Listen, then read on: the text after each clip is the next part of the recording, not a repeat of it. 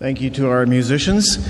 Welcome, everyone, to this first chapel of the new year and uh, our intersession chapel. It's a unique time where some of you are together for a very intense period uh, in your classes and then you'll be dispersing again.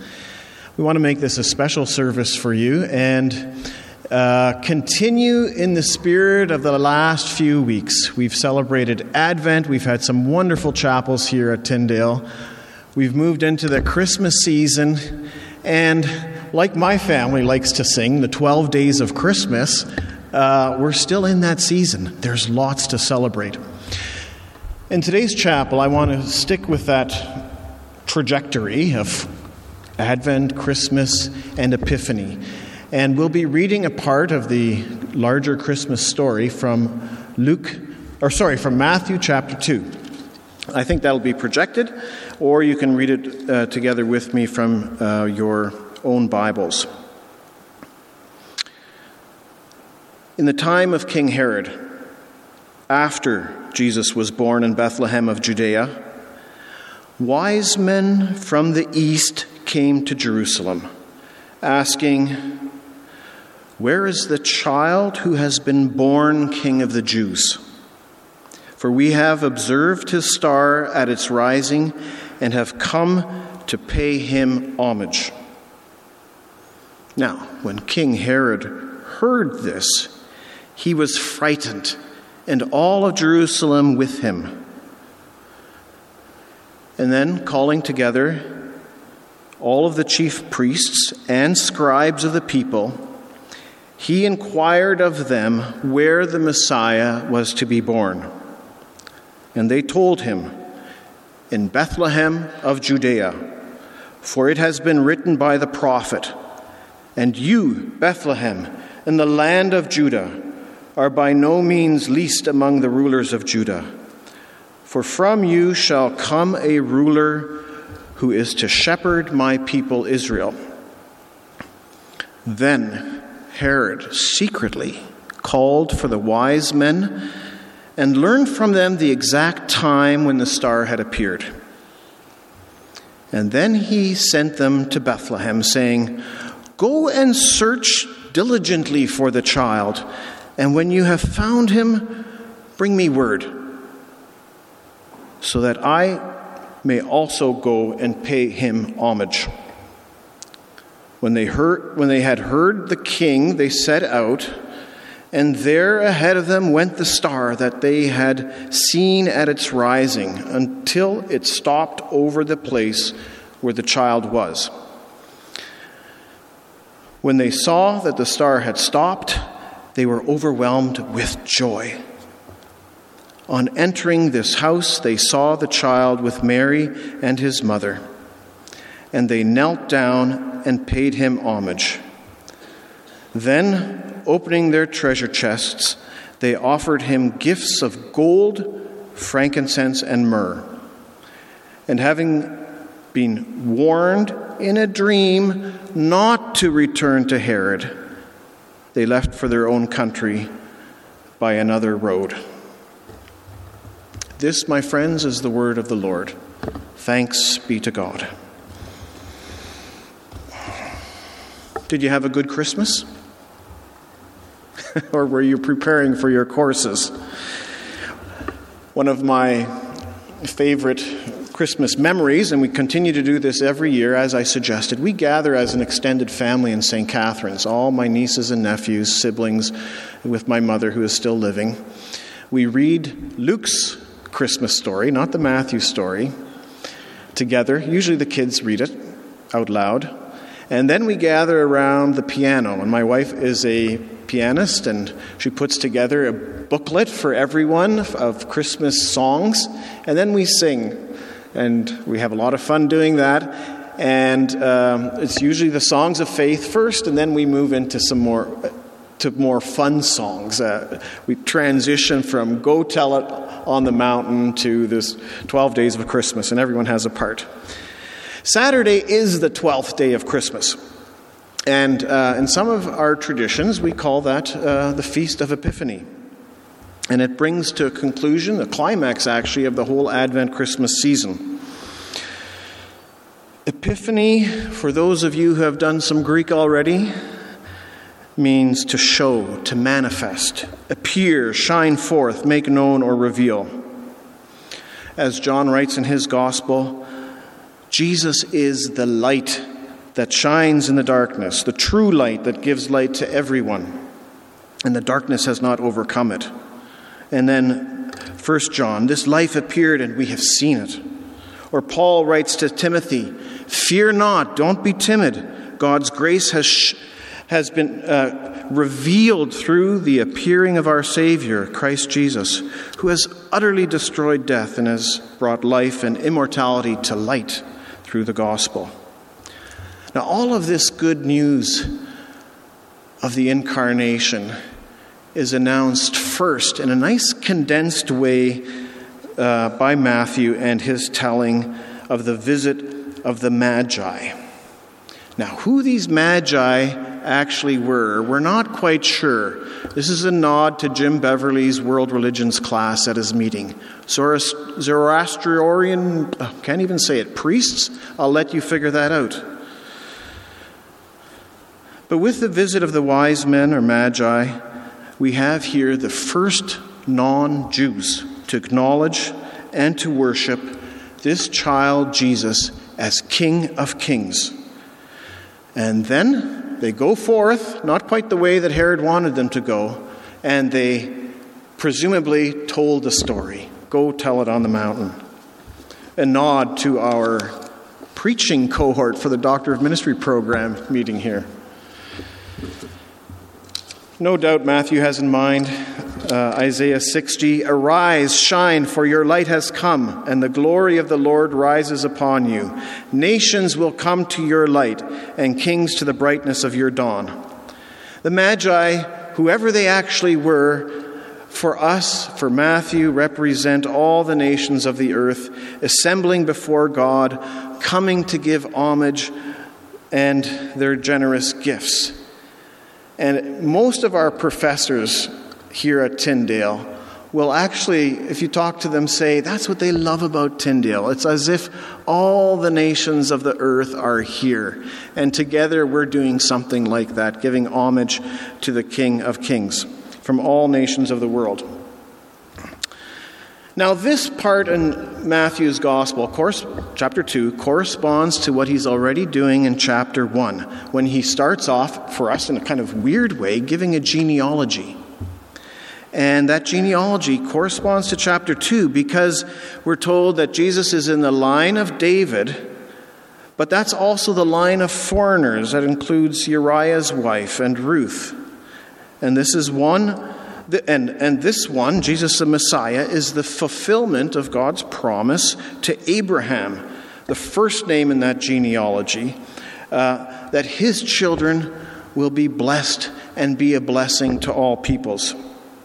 And so now, chapter 2, and God's own good timing, kairos, not just chronos, at the pregnant time, the opportune time, God acted, and the prophecy and the promises are fulfilled. The virgin conceives and gives birth to a son, whom they called Emmanuel, which means God with us. This last Sunday, I preached on the Simeon text in Luke's Gospel, a nod to the Luke class again, when Joseph and Mary brought Jesus to Jerusalem for consecration. Simeon, too, reflects some of this spirit. My eyes have now, and he's blind. I don't know if Rayner has the other slide here. Maybe, Rayner, could you put up that other picture for me, please? This Rembrandt picture of Simeon blind old man sees nothing, but he sees that this child is. Um, oh, I got the wrong Rembrandt slide, but some of you may know it from your spiritual formation class and in the Nouwen book, that Rembrandt picture of, of, of Simeon. Blind old man, but he sees something that he's been waiting his entire life to see. A light for revelation to the Gentiles and the glory of your people Israel. Luke's genealogy is written for Gentiles and it traces the lineage back to Adam, the Son of God, the Father of all nations. So it's a little bit different than Matthew's text, but isn't it true? So many of us, when we tell the Christmas story, we seem to sort of merge those two stories. We patch it together and we put everyone in the stable, right? The shepherds, the wise men, Mary and Joseph, and well, that doesn't happen. So this morning we're just going to separate those texts just a little bit because the wise men we have no stable here, and it's maybe a year after Jesus' birth, or uh, that's good hermeneutics. Now. Um, so, with the story of the Magi placed right at the start of chapter 2, Matthew is keen to emphasize for his readers from the beginning that Jesus came through Israel for all people, for all nations, for all races, and that the redeeming work of God in this world would not just be limited to a few. Now, we know Matthew's gospel. We could trace this line all the way through. Jesus gathers his disciples with the Sermon on the Mount, teaches them, trains them, sends them out. And then finally, in chapter 28, the victorious Jesus, crucified but raised from the dead, appears to the disciples on a mountain in Galilee. And when they saw him, they worshiped him. That's the trajectory right from the, from the Magi in chapter, in chapter 2. Though some doubted, Jesus came to them and said, All authority on heaven and earth has been given to me. This is the King of the kings of kings. Therefore go and make disciples of all nations, marking them by baptism in the threefold name Father, Son, and Holy Spirit. And then instruct them in the practice of all I have commanded you. I will be with you as you do this to the very consummation of the age. So the trajectory of Matthew's gospel the scope of his call to discipleship is to all nations, and it begins with the Magi, culminates in chapter 28, and it's all a great invitation to you and to me, and that's part of the reason why we're here today at Tyndale working on our programs. Um, to join in God's mission, to reveal, to show, to manifest. This is the Epiphany theme that Jesus is Savior of all people, and to go and make and train up disciples of all nations, baptizing them, instructing them to live lives that point to the coming kingdom. Wonderful news. But, don't you hate it? There's always a but. Bruxy Cavey had a whole series on the big buts of the Bible. And here we've got another one. The story includes King Herod. And it's not. Eh, he typically doesn't get told in the Christmas story that my family reads with the young kids. We don't say much about him, hardly gets mentioned. But Matthew gives Herod a lot of profile. Actually, there's only one verse where he talks about the Magi with the baby Jesus. And in chapter 2, he mentions Herod nine times. Whether we like it or not, that's the opening scene. It actually revolves around Herod.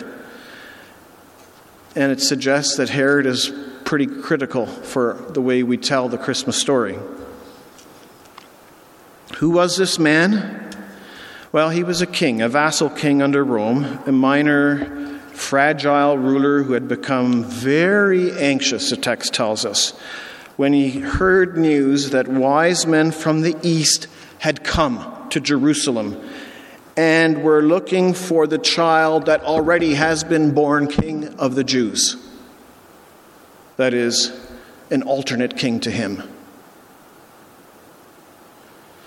So Herod arranges for the inquiring magi to meet with him, and we are told in secret. And in a crafty manner, he starts asking questions and he gleans uh, some information. So, when exactly did you see that star? He figures out the timing.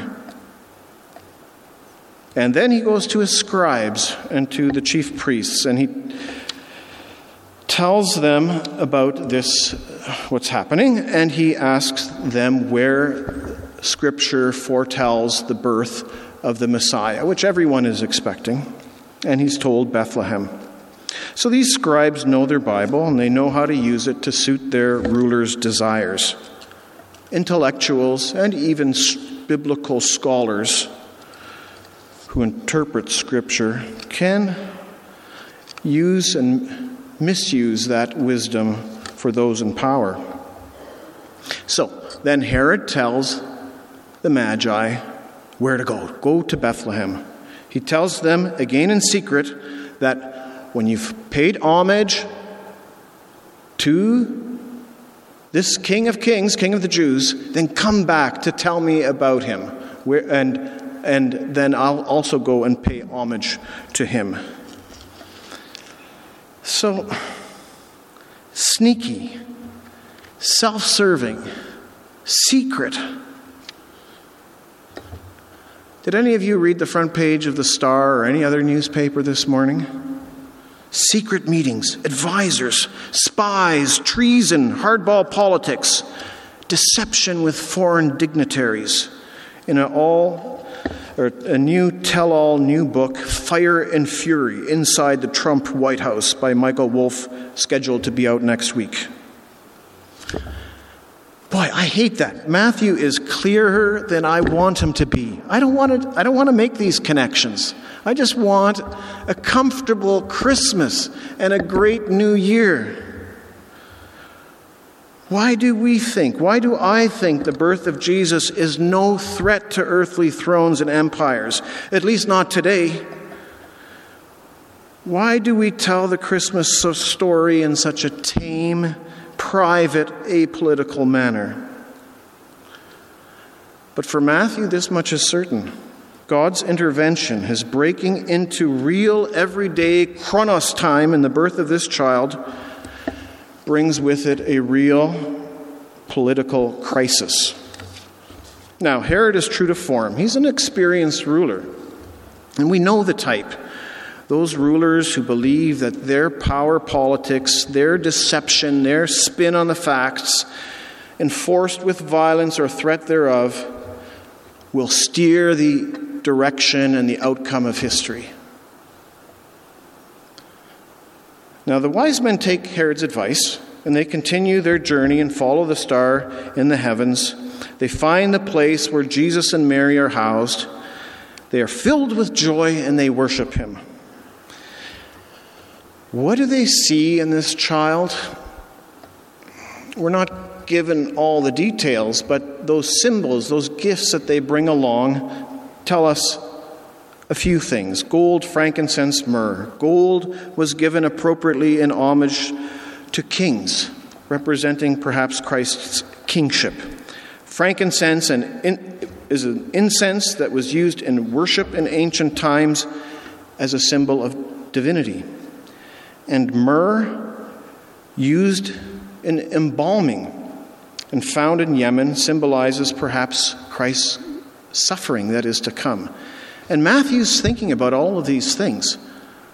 So, after we've said all of this about Herod, think now about the crucifixion scene in Matthew 27. Matthew records how the soldiers mocked Jesus in the governor's palace. They put a purple robe on him, and then they find some thorns and they mockingly put together a crown for him. And then they put a reed in his right arm, uh, right hand to look like a king. And then they mock him. They spit at him, they hit him, and they lead him out to be crucified. And on the cross, Jesus, King of the Jews. But Matthew's not there yet in chapter 2. He's got some work first to set up that story. And he surely has, with the Magi in that story, he surely has in mind Psalm 73. All kings will bow down to him, and all nations will serve him. For he will, listen to this, he will, this connects with the first song that our, that our, our musicians helped us sing. He will deliver the needy who cry out, the afflicted who have no one to help. He will take pity on the weak and the needy and save the needy from death. He will rescue them from oppression and violence, for precious is their blood in his sight. Long may he live.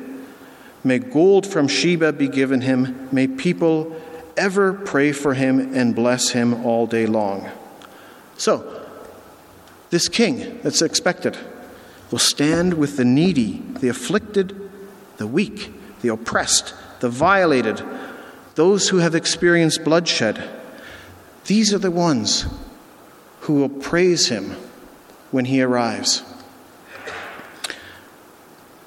That means that the old powers, the powers that stand in the way of God's redeeming activity, are being served notice. And Herod will be the first to topple. This child is a true light that enlightens everyone, as John writes, and he reflects the grain of the universe. That's a term from Stanley Hauerwas that he likes to use. That Jesus, his life and his teachings and who he is as Logos reflects the grain of the universe. He and his kingdom ways, they will drive history forward, not Rome, not Rome's vassal kings who resort to power, politics, and violence. And here, the movement of discipleship begins with these non Jew magi, and in contrast to the power politics of Herod. The magi are told, take a different route, do not go back to Herod. They left for their own country on a different road. And then, when Herod finds out about this, the text tells us he is furious. And he reacted with fire and fury. We didn't read to the end of chapter 2, but he calls for the slaughter of all male children in the Bethlehem area under the age of two. How much innocent blood flowed? How much grief was brought onto that population? And here a nod to those of you taking grief, death, and dying. Jesus was taken by Mary and Joseph to Egypt because the child's life was at risk. And Jesus and his parents become refugees. That's part of the story. But these details in Matthew's gospel are good news for those who are oppressed and short on hope as this new year begins, for those whose sorrow and loss is great. Because with the Messiah, the world is about to turn. I want to end with something from Dietrich Bonhoeffer. We have a Dietrich Bonhoeffer course going, and something from the leadership course, too. I wouldn't want to forget you. Some of you are taking that Bonhoeffer course, and by this point in the week, this is the halfway point in the intersession, you are particularly alert to the fact that there are still Herods in this world. Some background for you who are not in the course. Bonhoeffer was a young theologian and th- through the 1930s. So these were the early years of National Socialism as it was gaining power, in power, and g- gaining strength in Germany. And um, by all accounts, these were exceptionally confusing times for the German churches including the evangelical free churches, Mennonite, Baptist, Methodists in Germany, did not see this coming. Hitler was clearly the only Western leader that was firmly standing up against anti Christian Bolshevism. No other country was doing that the way Hitler was promising to do that. Not only that, these free evangelical churches, Hitler was saying to them for the first time, You are recognized churches. You may continue to do what you do to pray, to preach, to send out missionaries, have your Bible study weekends, etc. He recognized them. And then he invited Christians to join his cause, to build up the German people after stifling conditions that were placed on them after World War I. Now, Bonhoeffer stood out as one of those very few early critics of that regime as part of the Confessing Church movement. And then he gathered, and this connects to all of you, he connected recent seminary grads for an alternate kind of seminary experience that was not in the, um, under the oversight of the official church. And this, some of you may have read that book by him, Life Together. That's the context. And his own teacher had already, so this is 1935, his own teacher, Karl Barth, had already been ushered out of Germany by the Nazis uh, to the Swiss border. Bonho- Barth's last words to his graduates, to, to his students, Bonhoeffer and others, was one word actually, repeated three times exegete, exegete, exegete. That's the only way you're going to see through all of this. That same year, propaganda minister Goebbels, 1935, makes a major speech. He's going to unmask the reality of communism as an international Jewish conspiracy. Bolshevism and Jews are joined in a satanic battle against human civilization itself to control world politics. And then in the same year, we have these Nuremberg racial laws proclaimed, stripping German Jews of legal protection. Can you imagine doing seminary in a time like that? Preparing leaders for such a time? Now, those of you in Clint Mix's leadership course are reading Gary Nelson's book, Leadership for Disorienting Times. It fits the messiness of Bonhoeffer's time unpredictable, disorienting dilemmas where the changes in context were almost impossible to predict, with unparalleled ethical dilemmas in which free churches were doing all the right things. They were doing Bible studies, they were doing prayer meetings, doing weekend retreats, raising funds for mission, and yet almost all of them were compliant and complicit. The Führer Hitler brought new orientation for the nation. He was a spellbinding storyteller, able to share a, build a shared vision for a society in which all people, all groups can participate, including the church. And he mobilized everything for this total totalitarian effort. So, as I wrap up here, if that was the case, and it really was the case, then, using Gary Nelson's language, Bonhoeffer was a disorienting figure, leading differently, leading from the bottom up, challenging power and authority structures, discovering the gospel and the powerlessness of Christ and in humility. For me, that's something like the Magi. Very wise crafty in their own way, dealing with political power and authority in exceptionally, exceptionally disorienting times. They follow this star and they know how to deal with Herod. Bonhoeffer, a prophetic leader, fearless and patient, adaptable, nimble, able to reinvent, even reinvent a seminary intent on cultivating a people for toxic post Christian times. And I think our time is not quite as toxic as that, but it is at least mildly toxic for the church in Canada. And we need leaders who know how to navigate that space. With spiritual and emotional discipline to keep balance to ground yourself with spiritual intelligence and soul capacity, all the things that Gary Nelson and Peter Dickens speak of.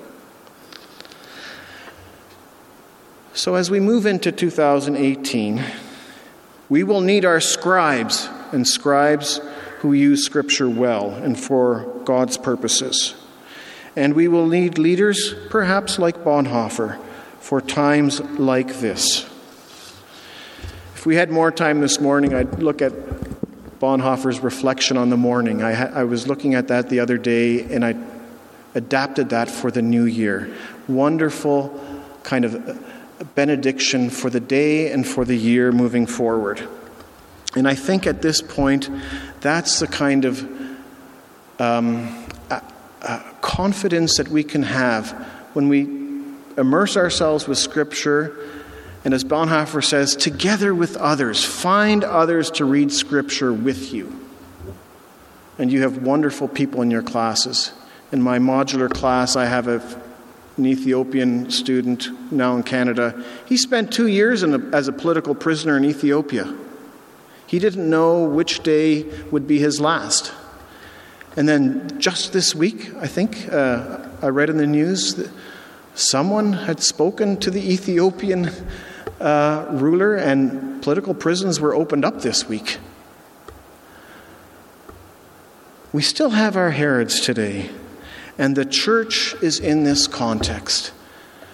My prayer for all of you as you move into the new year is that you continue on this path that God has called you. God has called you here together as we worship together at Tyndale, like the Magi. Where most of us are foreigners, most of us are, are Gentiles who have seen the light. And so, as Christians around the globe celebrate the Feast of Epiphany on January 6th, at the start of a new year, May our common worship moving forward, too, be a beacon of light and life for those in our community. And, and then, as you go forth, out of this Christmas season, out of this Epiphany season, my prayer for you, my prayer for all of us is that we will go tell it on the mountain, right? These songs that, that we've been singing these last few weeks. Sing of that beautiful star of Bethlehem, shining far through shadows dimmed, giving the life for those who long have gone on, guiding the wise men and women on their way unto the place where Jesus lay. O beautiful star of Bethlehem, shine on. And so, with that, I wish you a wonderful new year, God's blessing, as you go to serve the Lord of Lords in the places that God has put you. Amen.